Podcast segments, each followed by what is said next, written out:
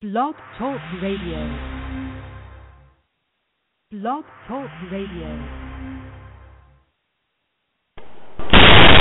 41 questions for the Mukminoon. Have you ever cried because of sins you have committed? Inshallah. Did shaitan ever make you feel like the past can't be repented? Yes. Do you really love Allah or just words that you utter?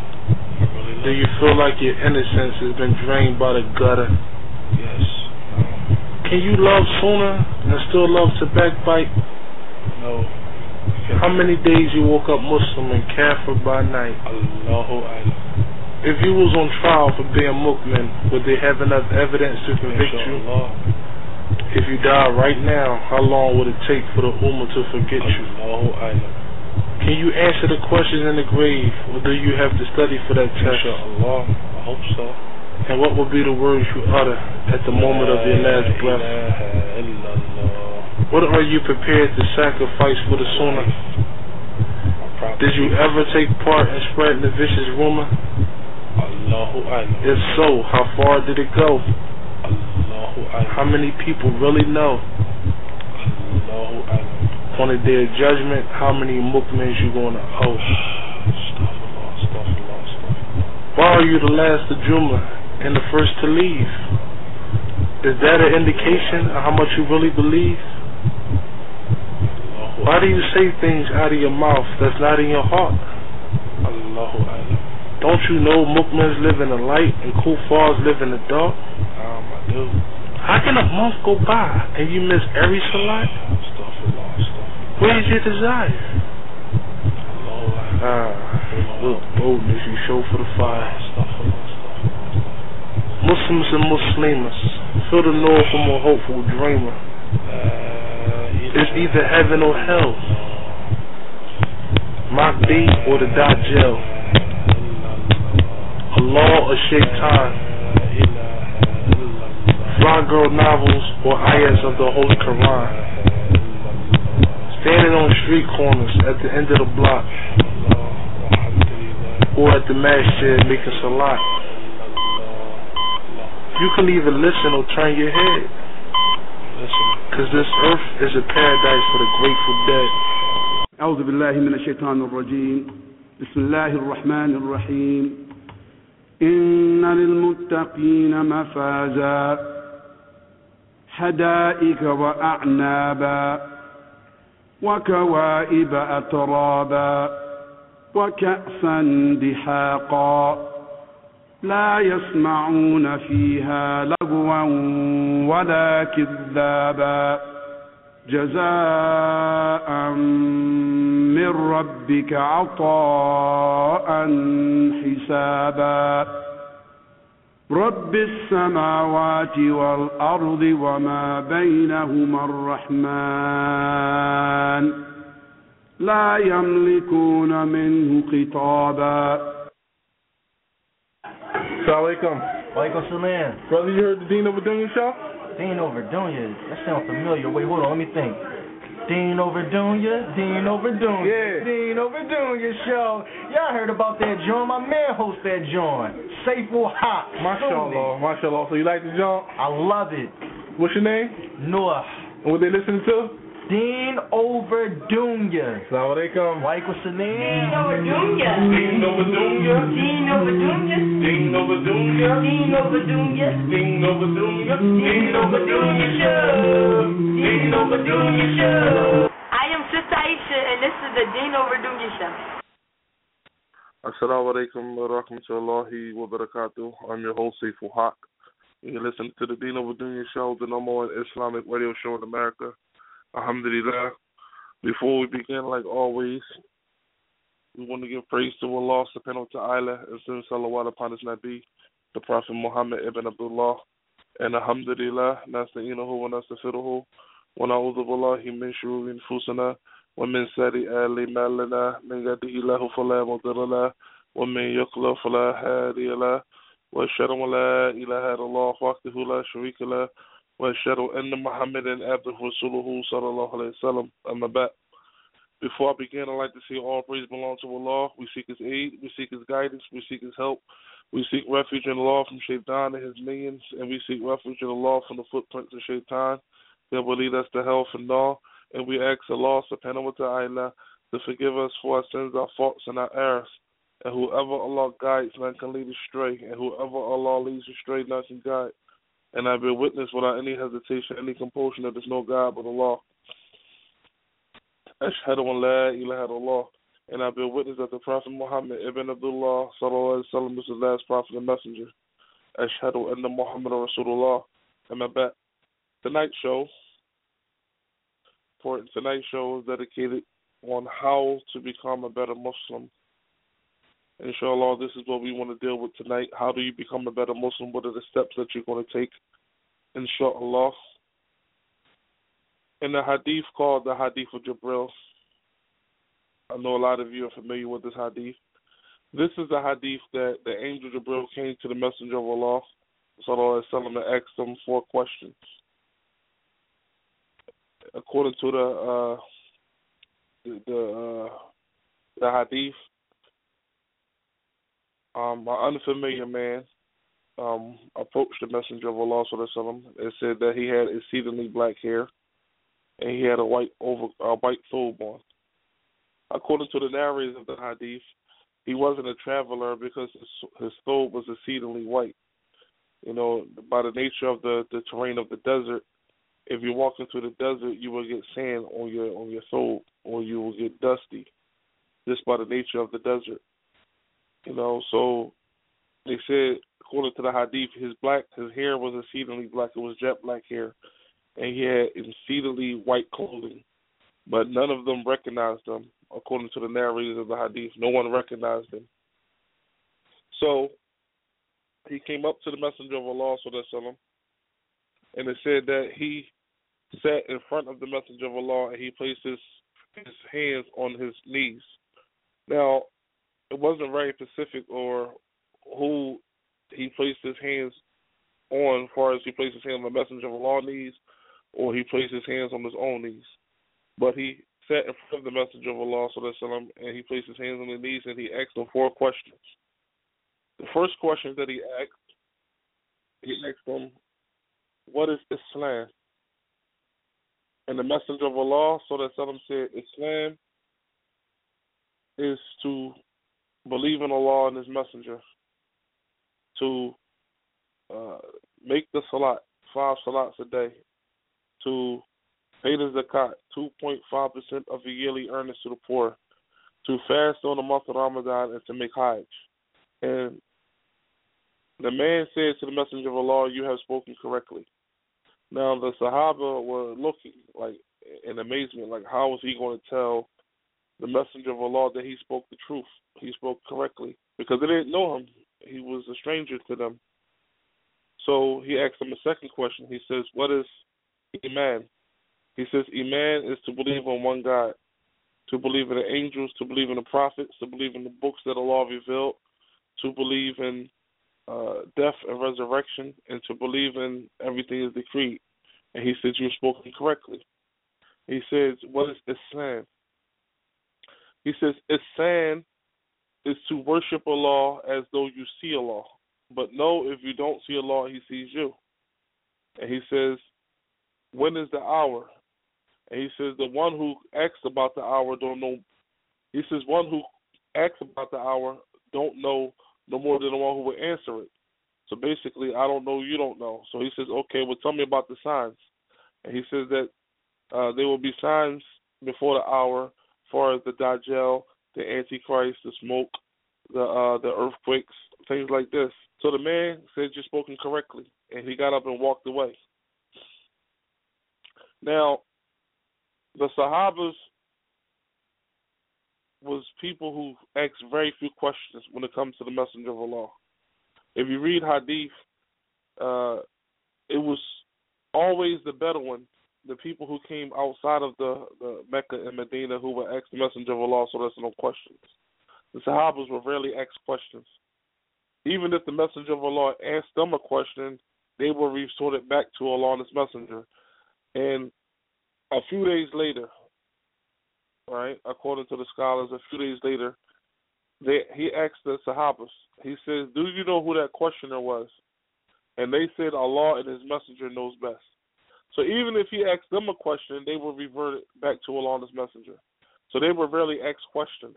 So they were like when the uh, the Bedouin would come because the Bedouin will, will, will ask questions, a lot of questions. But the Sahabas they didn't ask a lot of questions. Right? They trusted their teacher. So he said, Do you know who the questioner was? They said, Allah Messenger knows best. He said, That was the angel Jibril, and he came to teach you your religion.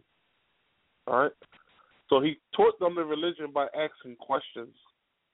That's a deep concept of teaching. But he asked them four questions. He asked them, What is Islam? What is Iman? What is Ihsan? And what is the hour? Those are four main importance, main ingredients to this deen. This entire religion of Islam is built around the Islamic five pillars. It's built around the belief, the aqidah. It's built around the purification, the the the, the. It is built around the the day of judgment. We all are concerned about the day of judgment. All these these four questions, what the the entire religion is built upon. The name of the show tonight is how to become a better Muslim. So we want to start with the basics. Okay, number one, before you uh, become a Muslim, you take your Shahada. So you have to know um, what are the conditions that you must meet in order for your Shahada to be accepted by Allah subhanahu wa ta'ala.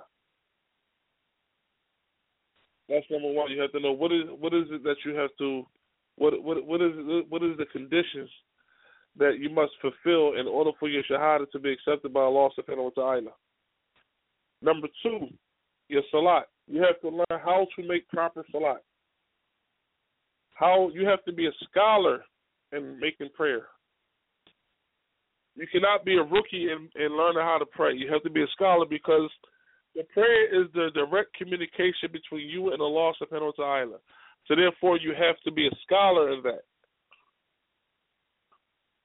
You have to be a scholar in how to pay the zakat because you pay the zakat 2.5% of your yearly earnings to the poor. You have to be a scholar in how to fast in the month of Ramadan. You cannot just be uh, a layman. You have to be a scholar. These are the basic principles of your entire life as a Muslim. So therefore, you have to take these five pillars very serious. Even if you never made Hajj, you should know the rituals of what it takes to make Hajj. Those are the obligatory knowledge that every Muslim has to know. Because if a Muslim makes salat sujood to Allah subhanahu wa ta'ala 17 times a day, you make five prayers, three prayers with four rakats, one prayer with three rakats, and one prayer with two rakats. That's 17 rakats a day that you pray to Allah subhanahu wa ta'ala. You have to be uh, uh, efficient, a scholar in how to pray. That's not a question. You have to be a scholar a bona fide scholar in how to pray. You have to be a scholar in the Shahada. You have to be a scholar in Zakat, a scholar in Ramadan, and a, scholar in, in, in making Hajj. Because these are the basic fundamentals of your belief. And if you're not a scholar in these things and you're deficient in these things, then your entire deen is deficient. Number two, when it comes to the belief system, belief in Allah, belief in the angels, belief in the prophets, belief in the books, belief in death and resurrection as far as the decree, and belief in the day of judgment as far as the decree, and belief in death and resurrection as far as the day of judgment. You should be uh, very knowledgeable in these aspects of, of, of Islam because this is what you believe. This is what you internalize. And it's said, worship Allah as, as, as if you see Allah. This is what we call the soul of purification of the soul. Because you you purify your heart to the point where you see the the the the the, the signs of Allah subhanahu wa ta'ala in his creation. Because the, the messenger of Allah sallallahu said that when you commit a bad deed, there's a black stain on your heart. But if you commit a good deed by making salat, and things of that nature, it erased that black stain of the heart and, and, and purify with a white stain. So the more salat you make, the more purified your heart becomes. And the more purified your heart becomes, the signs of Allah will be manifest to you. You worship in Allah subhanahu wa in His excellence. That's what Ihsan is. Ihsan means excellence. When it says that you worship Allah as if you see Him, it means that your salat, your worship of Allah subhanahu wa ta'ala is so, you're so focused in it. When you say Bismillah ar-Rahman ar-Rahim, in your mind you're thinking in the name of Allah, the most gracious, the most merciful. You're constantly thinking about what Allah subhanahu wa ta'ala is saying. You're not just praying because it's time to make dua and you're going through the motions and you forgot what rakat you on because you think, oh, that's not salat. Worship Allah is, is if you see Him, but it's not just prayer. Everything you do in life is ibadah. How you talk to your mother is ibadah. Allah subhanahu wa ta'ala said, reverence the wounds that bore you. How you talk to your Muslim brothers is ibadah. Do you speak with them in the point of uh, mercy and understanding, or do you cuss and, and backbite? Everything you do is ibadah because the Lord subhanahu is watching. This is how you live your life. You you you, you live your life as if Allah subhanahu wa is, is watching you.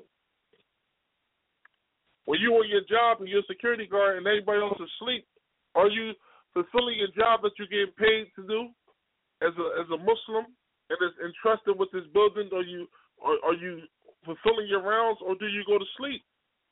See, this is ibadah. All of that is ibadah. It's, it's sin. Excellent. You're excellence in everything you do. It's saying worship Allah as though you see Him. This is how you pray. You pray so focused as if Allah subhanahu wa ta'ala is right in front of you. His presence is right in front of you and you're walking subhanahu wa ta'ala. In that mode. This is how, if we want to become better Muslims, we have to live by Islam we have to be very proficient in, in, in the basic five pillars of Islam and the fundamental principles of the deen. There's a knowledge that's called obligatory knowledge. The fardain that the fardain that every Muslim is responsible for knowing. For example, every Muslim, male and female, is responsible to know how to bury a body. If you don't know how to bury a body, for performing the janazah and things of this nature, then you should know and, and learn go to classes because you're obligated to know. You're obligated to know how to bury a body. You shouldn't have to call the imam and say, "Listen, uh, my my my my son or my father died. I want to know, you know, if you can bury him." You need to know how to do that, just in case the imam is not around. You have to know how to bury your body. Even if you never do you have to know you have to learn how to pray as well, just in case the imam fall down in the prayer. Somebody has to stand up to lead the prayer. So you have to know how to pray. You have to know how to perform a marriage nikah, how to perform a marriage contract. You have to know these things because you're getting married, so you have to know how to perform that. That is what you call obligatory knowledge that you have to know. It's not an option for you to know. If you're planning on selling things in a business, you're making overgarments, or you're selling stuff, then you have to know the the the uh, the rules and regulations of buying and selling, because you can be entering riba. So you have to know these things. You have to know the, uh, the, the the obligatory knowledge that you have to know. You have to know how to make wudu properly. You have to be a scholar in making wudu. A scholar, because you're making wudu every day, five times a day. So you have you should have to know what type of water is permissible for you to make wudu in. What type of water is not permissible for you to make wudu in? What has to happen to the water in order for the water to change, to be impermissible for you to make water wudu in? Like these things you have to know because you're making wudu. For example, a lot of Muslims use uh, they carry um, baby wipes when they go out in, the, in like a bag. Some Muslims carry like istinja bottles. Some Muslims carry baby baby wipes is not permissible for you to make istinja in because they're not pure substance. Istinja has to be pure water. For example, you can use tissue, you know, but it's, it's, uh, baby wipes have alcohol in it, so therefore it's not pure. It's corrupted. That that mechanism changed the, the the purity of the water, so therefore you can't make wudu be istinja with that. Now you can make a istinja with water and the tissue first, and then you can use the baby wipes because you already used the the the, the purified water. But that that alone can't be how you make a istinja. Number two, like taking a shower when you make ghusl, you have to use pure water. You can't use soap to make a ghusl. You have to use pure water. Let the water run over your body first. Make sure every single piece of your body is wet, and then you can use soap. When the messenger of Allah saw that someone make ghusl, Aisha already in her said that he took a bucket of water and he poured it all over his body. Pure water is the only thing that that that, that you make ghusl with. Like these things, these these detail, you know, very small things that people don't think about. You have to know because you deal with them every day. You can't be arguing on Facebook about where's Allah? Is he above the throne? Or where's the law located? And you don't know these basic fundamental things. Because asking where's the law is not going to help you on the day of judgment. But was you in proper wudu? That's what's going to help you when you're in your grave. Because the messenger of Allah, so that someone said in the hadith, beware of the dry spots. Meaning that when you make wudu, are you wiping your entire arm, or do you have any dry spots because you're making lazy wudu? As far as your feet, far as your hands, like these things are very serious, very serious, and we have to understand that. Like you should take classes on the far A, the, the obligatory knowledge of Islam. It'll take you about a month. It won't even take you that long, and you learn all the obligatory sciences of, of Islam that you need to know. In Ramadan, what breaks your fast? If you eating and you forgot that you was fasting, like you have to know these things. If you're diabetic and you're taking insulin shots, how do that affect your fast? If you're taking high blood pressure medicine, like you have to know these things because we are human beings and this is our life. You shouldn't, you know, be ignorant of these things. You know, if you want to get closer to Allah subhanahu wa ta'ala, there's a book that I recommend every Muslim should get. And this book can be um actually if you got an iPhone or an Android, you can download this book from the App Store. It's called um it's called uh, Fortress of a Muslim. Fortress of a Muslim is one of the greatest books you're going to get when it comes to dua because it has basically every dua that you need in this book for every occasion. If you're stressed out, it has a dua for that. If someone died in your family and you're sorrow, have a dua for that. Uh, it has to dua in the marketplace before you enter the marketplace. You have to do out when you leave your house. Do out when you enter the masjid. out when you enter the bathroom. It has everything as far as dua in this book. So you will constantly be uh, connected to Allah subhanahu wa ta'ala because you will make dua for every occasion.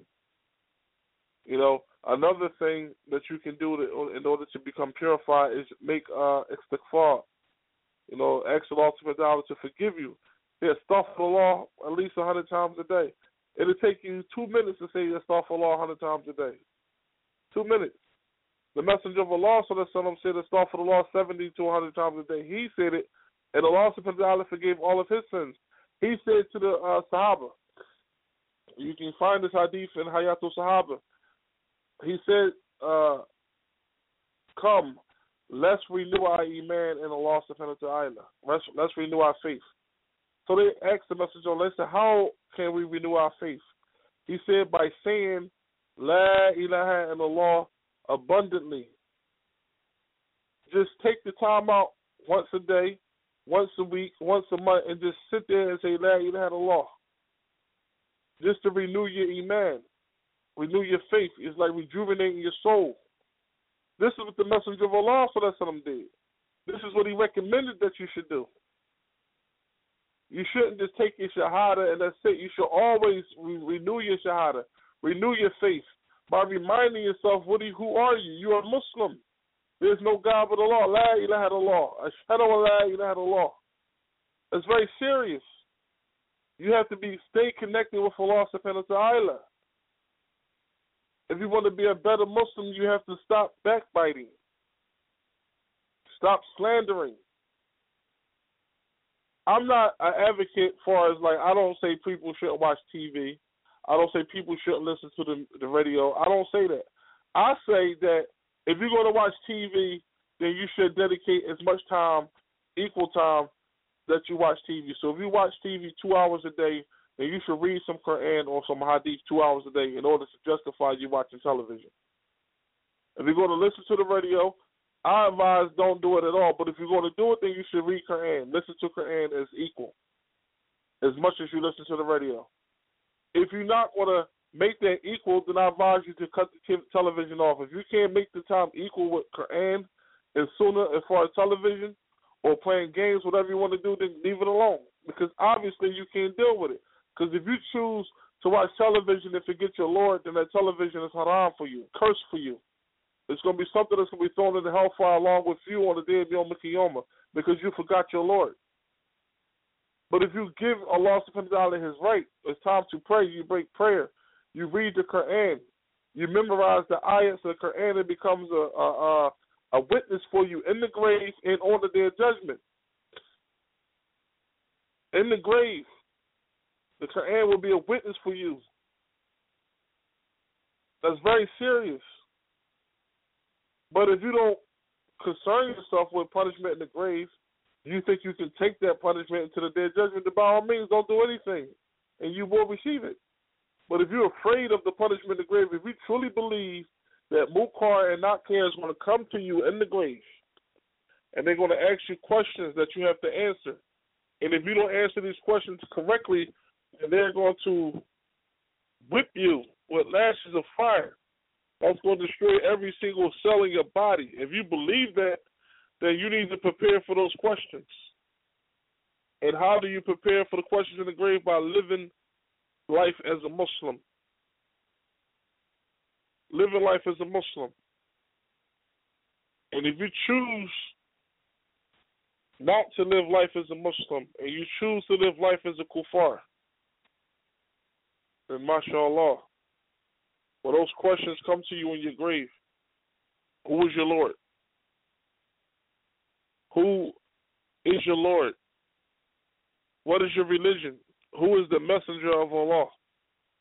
When those questions come to you in your grave and you can't answer them because you spent too much time learning nonsense, then you can't blame no one but yourself. You can't blame no one but yourself because you had the time and the opportunity now to learn them, to be a practicing Muslim, to try your best to make Allah subhanahu wa ta'ala pleased with you. This is very serious because we are in a world where there's a lot of distractions. And it's very easy to forget your prayer. It's very easy to get into a mood when you just stop praying for months at a time.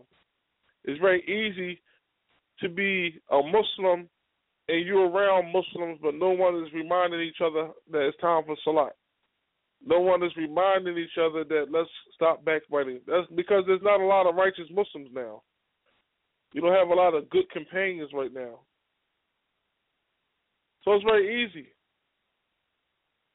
And we need to remember that. So this show tonight is about how to become a better Muslim. Like I said, the book first book I recommended that you should download is Fortress of a Muslim. And you can download that on, on, on the App Store and Android. I downloaded it myself, I have it, so I know you can download it. I know you can download it because I downloaded it myself. You know. And number two, in order to become a good Muslim, what you should do is you should not concern yourself with things that has nothing to do with you. Don't concern because this is very important. The Messenger of Allah said a good Muslim is one who minds their business. So don't concern yourself with things that doesn't concern you. Don't dodge into the life of other Muslims. Leave it alone. If it if it ain't uh, concerning you, let it fly. See, a lot of us have uh, uh, like a, uh, the mentality of, of munafiqs, of hypocrites. One of the signs of a hypocrite is that they feel as though every call and cries against them, like people conspiring against them. That's one of the signs of a munafiq. And you see that a lot on social media when Muslims think that when a Muslim sister or a Muslim brother put up a stat without even mentioning their names, they think they're talking about them. They think they're talking about them. If someone didn't put your name in a stat, a status, then you can't assume that they're talking about you. You can't assume that because they didn't say your name. That could be anybody. So one of the things you should do as a Muslim is hustle them, give benefit of the doubt, give a good good opinion of your brother and sister. But we don't we don't have that because we have a lot of a lot of tendencies in our in our souls of of a hypocrite, of munafiqs. We don't give anyone the benefit of the doubt. You know, the the the the uh the Quraysh used to call the messenger of Allah so that some out of his name. And he would keep walking because he would say, Well, I don't know who they're talking about because my name is Muhammad. If they didn't say Muhammad, he he he assumed they must not talking about him because that's not his name. We assume that everything is against us. Every cry is against us. To be a good Muslim is to mind our business and give good benefit of the doubt. If they don't say your name, they're not talking about you. Simple as that. If you someone is is about, is about to backbite another Muslim to you, then you should cease. What I advise you should do is hang the phone up. Hang the phone up. Because if you tell them that you don't want to hear it, you might get into an argument. So the moment that they're about to backbite, hang the phone up. Just hang up. Hang the phone up. And if they keep trying to backbite, keep hanging the phone up, and eventually they're going to get the message. That I don't want to. I don't want to talk about the sister like that. At least try that once a day, once a week. See, paradise is steps. Just like Shaitan leads you to hellfire by steps. Allah says in the Quran, don't follow the footprints of Shaitan. Meaning that he's leading you to hell gradually, not all at once. So if you want paradise, then you have to take one step at a time. Try it. Get a sheet and take yourself into accountable before law take you into accountable. Don't ever say only Allah can judge me. You don't want Allah to judge you. Trust me, you don't want that. You want Allah to question you about popping Percocets and smoking weed. You want Allah to really ask you about that. About putting half naked pictures on Facebook and Instagram. You want Allah to ask you about that? You don't want that. None of us want that.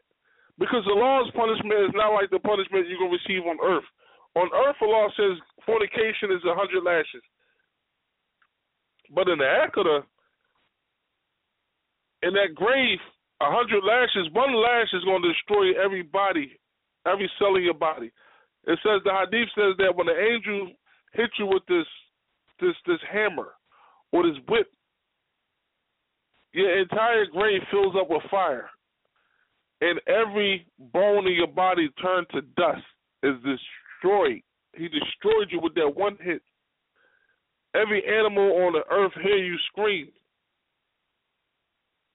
Can you imagine that? And then your body come back together. Now you got to get 80 more lashes of that. Come on. You don't want the punishment of law. You don't want that. So stop saying only law can judge me. If someone remind you of something that you need to be doing, just say, MashaAllah, brother. I, you you absolutely right. May law help me to get better. That's it. Just admit you was wrong. See, on the day of judgment, there's going to be munafiqs that try to get out of things and try to lie to Allah subhanahu wa ta'ala, just like you try to make excuses now. They're going to try to get out of it. When Allah subhanahu wa ta'ala is going to ask the Muslim about their deeds, and he gonna say, "Well, I called a witness to your to your deeds. The angels that was on your right and your left shoulder, the angels on your right shoulder write down your good deeds, and the angels on your left shoulder write down your bad deeds." And he says, "I called to witness the angels that was on your shoulders." And the Muslim gonna say, I don't want nobody to be my judge today. I want to be a witness to myself. So Allah gonna say, okay, you have that. So He's gonna seal His mouth shut, and His limbs are gonna begin to speak. His hands, His feet is going to tell Allah everywhere He been. Everywhere he been, he's going to bear witness against himself because he tried to lie against a, to Allah subhanahu wa ta'ala. Just tell the truth. See, if you tell the truth, and admit to your wrong mistakes, that's good in the sight of Allah because at least you're being honest with yourself. Listen, I'm, I'm right now. I'm I'm not I'm not doing what I need to do. Please pray for me, brother. and, and may Allah accept your your your, your, invoca- your invocations. May Allah accept your dua. Because you want to get better, you realize that you're not where you need to be, but to make excuses, now you're denying it. Remember when we was a crackhead? Remember, remember when we was young, and the crackhead, the first step was to admit they had a problem. Remember that? The first step is to admit you have a problem. As a Muslim, the first step is to admit that we sinners. That's the first step. Not deny it, not say that ain't nobody perfect, because if you read the Quran, read Surah 23, Surah Mu'minun, the believers. And Allah subhanahu is giving you attributes of a believer. I want you to read that surah because in that surah, when the when the uh, Allah is telling you stories about when the prophets go to the, the sinners, the disbelievers, right? Every prophet that went to the disbelievers in that in that in Surah 23, he gave you many examples. And every time the prophet went to their their people that they were sent to, they always try to say, "Well, you ain't perfect." They try to make excuses for why they doing what they doing. So Allah is warning us: don't make excuses. Just say you're right. I'm wrong. May Allah make me better. Please make dua for me, brother. Because when you make excuses for your sins, you can never get better with yourself because you know you messed up. We know you messed up. Come on, just, just accept it. Don't say only Allah can judge me. Say, MashaAllah, oh, brother, you're absolutely right. Please make dua for me that I get out of this state, that I stop smoking weed. I want to be a better Muslim. I don't want to be like this. I'm weak right now. Please pray for me. And Allah subhanahu wa will help you. That's how you become a better Muslim because the law, you admitting to Allah that I'm not where I need to be. I'm only a human being, Allah. I failed. Please help me out of this state. When Adam bit the apple out of the, um, him and Eve bit the apple in the Garden of Eden, Shaitan blamed Adam for his misdeed. When Allah subhanahu wa ta'ala told Shaitan to bow before Adam, right? Shaitan says, No, I'm better than him. Right? So Allah asked Shaitan, Why didn't you bow? Shaitan tried to make an excuse. See what I'm saying? He tried to make an excuse for his baby. He says, I'm better than him. You created him from fire and me from smoke. I mean, you created him from clay and me from fire, so I'm better than him. Then the subhanahu wa says, Get out. This is not your place to be arrogant here. Now, Shaitan asked Allah subhanahu wa ta'ala for respite. He said, Can you grant me respite into the day of judgment? So Allah Yes, you are of those who grant the respite.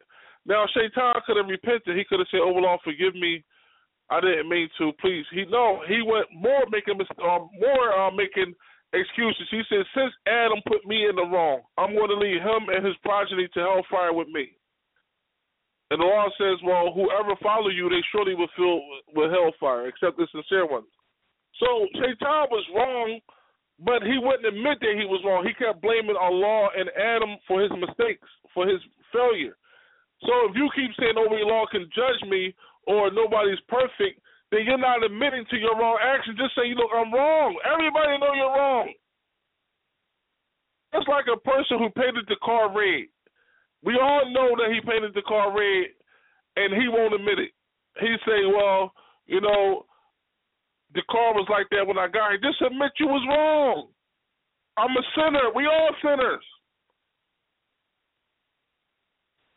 But the thing is, a Muslim who feels ashamed, they will hide their sin and do it secretly because they're ashamed for other people to see them sin. At least they're trying to be righteous. They're trying to do the right thing. But at the end of the day, we all sinners. But the Muslim who commits sins openly, now we all got to say something. Let me know you. Let me tell you the danger in that.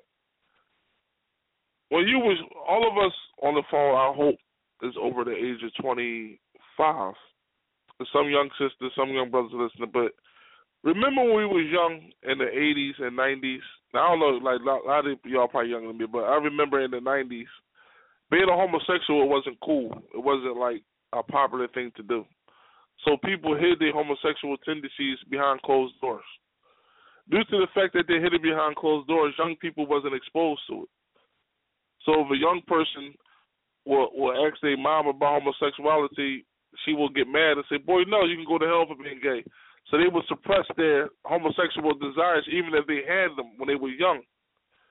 So you see very few homosexual openly in the 90s, in the 80s, very few in the 80s, than the, more so than the 90s, and you hardly see any in the 70s.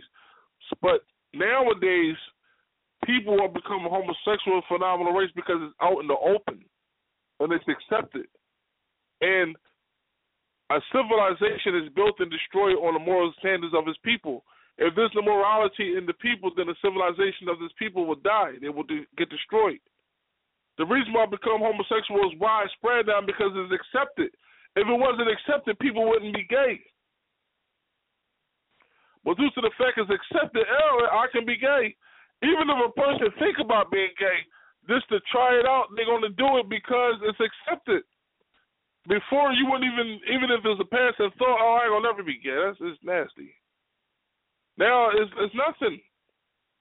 So if we allow sinners to sin publicly, then people who think about doing that might go do it too. Oh, ain't nobody gonna do that because she did it. She took off her overgarment. She posted her whole body on Facebook, so I can do it too. But if all the Muslims collectively say, sister, that's wrong, she's not going to keep posting pictures if she got a hundred Muslims on her timeline saying this is wrong or stuff for the law. She's not going to do it because she's going to get tired of people keep criticizing her.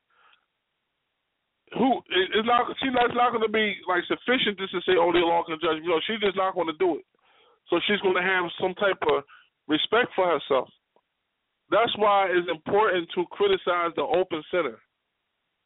Somebody sinning openly is is important to say to them, listen, this is wrong, this is haram. Because if you remain silent, that means you're condoning what it is that they're doing. And it's haram to remain neutral in a moral crisis. So so that's why it's important. But I want everybody to understand that becoming a better Muslim takes time. It takes effort. And number one, it takes sincerity. If you're not sincere about what you want to do in this road that you're going to embark on, then you're not going to accomplish your goal. You have to be sincere. You have to be a person willing to make a mistake in the sincerity that you're trying to be better. It's just, and, and becoming a better Muslim starts with the desire to want to be better to want to please the law, to want to get in the good graces of Allah, to want to get paradise. If you don't want that, then do whatever you want to do. Because you're going to do whatever you want to do anyway. But if you want to be better, then you have to try some of these things that I'm telling you. Learn how to pray efficiently. Scholar and make them wudu. So when you explain wudu to somebody, you can be a scholar. You can know what you're talking about. This is very important. When the angel Jibril came to ask the Prophet ﷺ about those questions, it was a reason. Ihsan is the tasawwuf, that's a purification for the soul. Islam is the outward motion, the, as far as the salat, paying the zakat, fast Ramadan. Those things are outward. But the tasawwuf, the Ihsan, worship belongs though you see him, that's the inward the thing, that you have to purify your heart and you have to purify your outer limbs as well. That's why wudu you purify the outer limbs, and to tasawwuf you purify the heart. That's why you say uh, you you you uh, make istighfar. That's why you say astaghfirullah. That's why you say la ilaha illallah. That's why you remember Allah abundantly. Allah subhanahu says in the Quran, He says, "But I think Allahu Akbar." Verily, the remembrance of Allah is the greatest thing in life without doubt. Wala Allahu Akbar. Akbar. The remembrance of Allah is the greatest thing in life without doubt. It's the remembrance of Allah that helps you get to paradise. When you become a Muslim, you remember your birthright because before we were born, 80,000 years before we were born, Allah subhanahu wa ta'ala took the progeny of Adam, all the sons and daughters of Adam, in one spot, and he asked him, I'm your Lord. And all of us simultaneously says, Yes, you are our Lord. That was our birthright. When you go to the womb of your mother, you are reminded that Allah subhanahu wa ta'ala is your Lord. You're reminded of that in the womb. When you are born, your father is supposed to call the adhan in your left in your right ear to remind you that Allah subhanahu ta'ala is your Lord. And when you get older, you remember when you take your shahada, when you become a caliph, when you become a maturity, when you have a wet dream and pubic hairs, or or or, or um, you get your first mitts as a female. You take your shahada. You remember Allah. It's all about remembering Allah, not forgetting Allah. That's why we don't get high. because getting high it destroys the akal, the brain, the intellect, the very thing that needs to remember Allah. People get high to try to forget life, to try to forget the sorrows. They just want to go into la la land for a half an hour or however long in order to forget the pains of life. But you need to remember Allah. If you remember Allah, He will take away those pains of life. That's what we don't understand. Allah subhanahu wa ta'ala removed your burdens, your demons. If you remember Allah subhanahu wa ta'ala. Allah says in the Quran, verily through the hearts find satisfaction in the remembrance of Allah. Verily do the hearts find satisfaction in the remembrance of Allah. And verily Salat, Salat wore off evil and shameful deeds. By praying every day, it is make you stop doing certain things. By remembering Allah, you will find satisfaction and peace on this earth. But if you forget Allah, you will never have peace and tranquility. You will never know what happiness is if you forget Allah. This is the God's honest truth. We Muslim, so therefore we should live our life as a Muslim, not as kuffars. Live our lives as Muslims, not as kuffars. If you go on to the Over Dunya movie next month, inshallah, which I hope you do, uh, you should get your tickets ASAP, inshallah. Um, you can call 267 357 3682. 267 357 3682 to buy tickets. The tickets are $20. Um, I advise you not to go to the Islamic store place to get your, your overgarment or your thobe because the Islamic place are not Muslims. They believe in another prophet come after the Prophet Muhammad. So that right there takes them outside of the fold of Islam. They are Ahmadiyya. They're not Muslims. If you want to go down there, then it's the Al Manar right across the street and Muslim Fashions right two, two Muslim stores directly across the street from the Islamic place.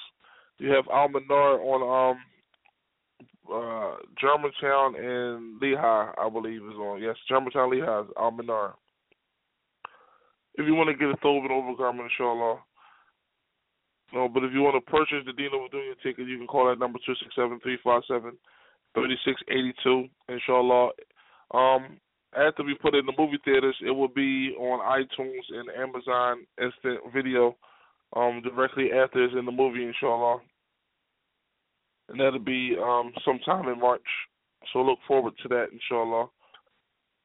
But if you want to be a better Muslim, then it starts with tonight. You know, it starts with making all your prayers every day. Because if communication between you and Allah is between you and the Salat. If you abandon your prayer, then Allah subhanahu was not concerned with you. He won't even think about you because you're not praying. You know, just like you said when you first became Muslim, if you take one step towards Allah, He take two steps towards you. So it was your general uh, concern for Allah subhanahu wa ta'ala to remember him that makes him thought about you. If you take one step towards him, meaning that if you call on the law, he will respond. If you take one step towards the law, he take two steps towards you. If you take two steps towards the law, he run towards you. Meaning that you have to make the the initial uh, request. You have to make the initial remembrance. You have to make the initial contact. Allah ta'ala says if, if it wasn't for your dua, Allah would not be concerned with you. See what I'm saying? If it wasn't for your dua, Allah subhanahu wa would not be concerned with you. That's very serious.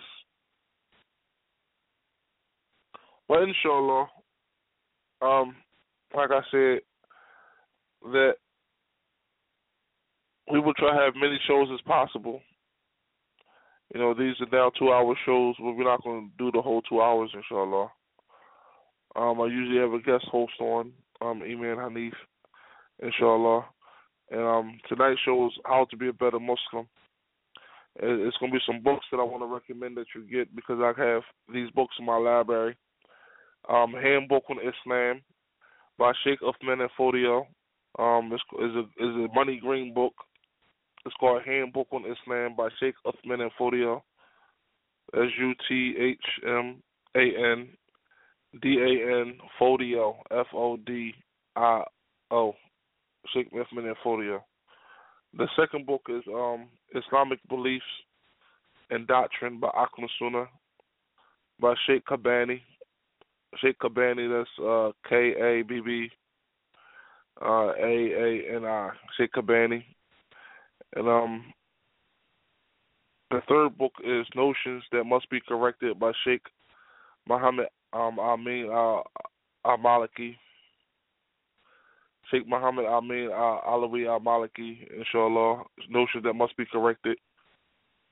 And that's an excellent book as well. And um the the last book that I that you should get is um um is Ihya Ulumuddin by Imam Al Ghazali. Ihya Ulumuddin by Imam Al Ghazali. That's Ihya um I H Y um A Ulumuddin I L U M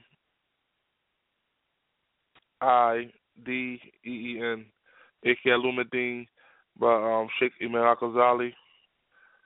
S G H A Z A L I Ghazali. Excellent book. It's forty volumes. It's about four books. It's ten book, ten volumes in each book. It's hard to find all forty volumes. I just ordered all forty volumes. Um, on Amazon.com. They usually break them down into like particular books. You got to order like forty books, but you can get all forty volumes. It only costs about cost me about seventy five dollars for all forty volumes because I got four books, got ten volumes in it. You know, so try to order all four books, all four volumes of, of the uh, Ihya Ulumuddin because they try to sell them to you in pieces in in, in, in um each book, but don't don't do that. Try to get all four volumes. You might pay a hundred dollars for all four volumes. You might pay seventy five. It depends on where you go and what books you get because some books got the commentary with the volumes in there, and that, that's a little bit. That's like a uh, like one hundred and fifty dollars. But nevertheless, they got classes online that teaches from Imam Ghazali book. His book is unbelievable. Ulumuddin means revival of religious sciences. He was like, he was his nickname was Hujjah Islam, proof of Islam. That's what Hujjah means. Hujjah means proof. Hujjah to Islam, proof of Islam. He was the proof that Islam was the correct religion. That's what they basically were saying. Hujjah to Islam. He was a genius. And what happened was he was a scholar in Islam, right? He was a scholar in Islam, like he had like a lot of Islamic knowledge. He was like one of the top scholars on the earth. But he real, but he was traveling one day, right? This is how he became a genius. He was traveling one day. He had all of his book like in a cart, and this was the time where they didn't have like police. So if you're traveling through the road, you would get stuck up by like it wasn't called stick up kids. They were called brigands. They were like robbers. They would hide in the road. And they would rob people's caravans, like horses and carriages and stuff like that, right? So Imam Ghazali was traveling. He had all his books in his cart. So one day these robbers came and was going to rob him for all of his books, all of his money, all of his worth. So he says he didn't care about his money. You know, he didn't care about those things, but he says, please don't take my books, don't take my knowledge. This is what he said. So the robber said something to him that was very profound, that changed his entire existence.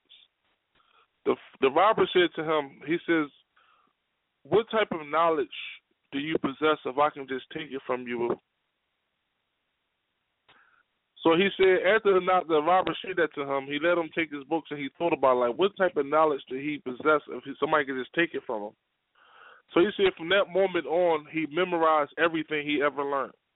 So therefore, if he ever got like locked up in prison, wherever he go, he takes his knowledge with him because it's in his brain, locked in brain cells. It would never leave him. So that he learned from that lesson, and